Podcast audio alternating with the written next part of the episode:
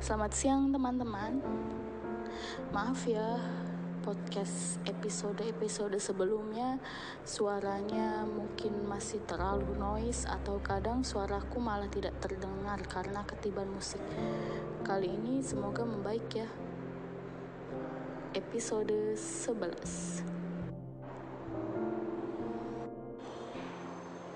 Semua hal hingga perihal diciptakan sebagai batas membelah sesuatu dari sesuatu yang lain.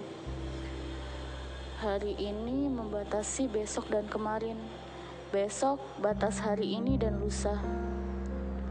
Jalan-jalan memisahkan deretan toko, perpustakaan kota, bilik penjara, dan kantor wali kota.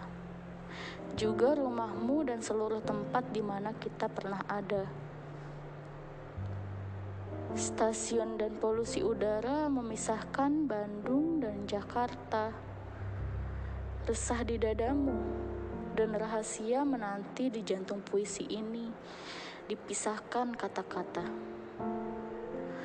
Begitu pula rindu, hamparan laut dalam antara pulang dan seseorang petualang yang hilang, seperti penjahat dan kebaikan dihalang uang juga undang-undang.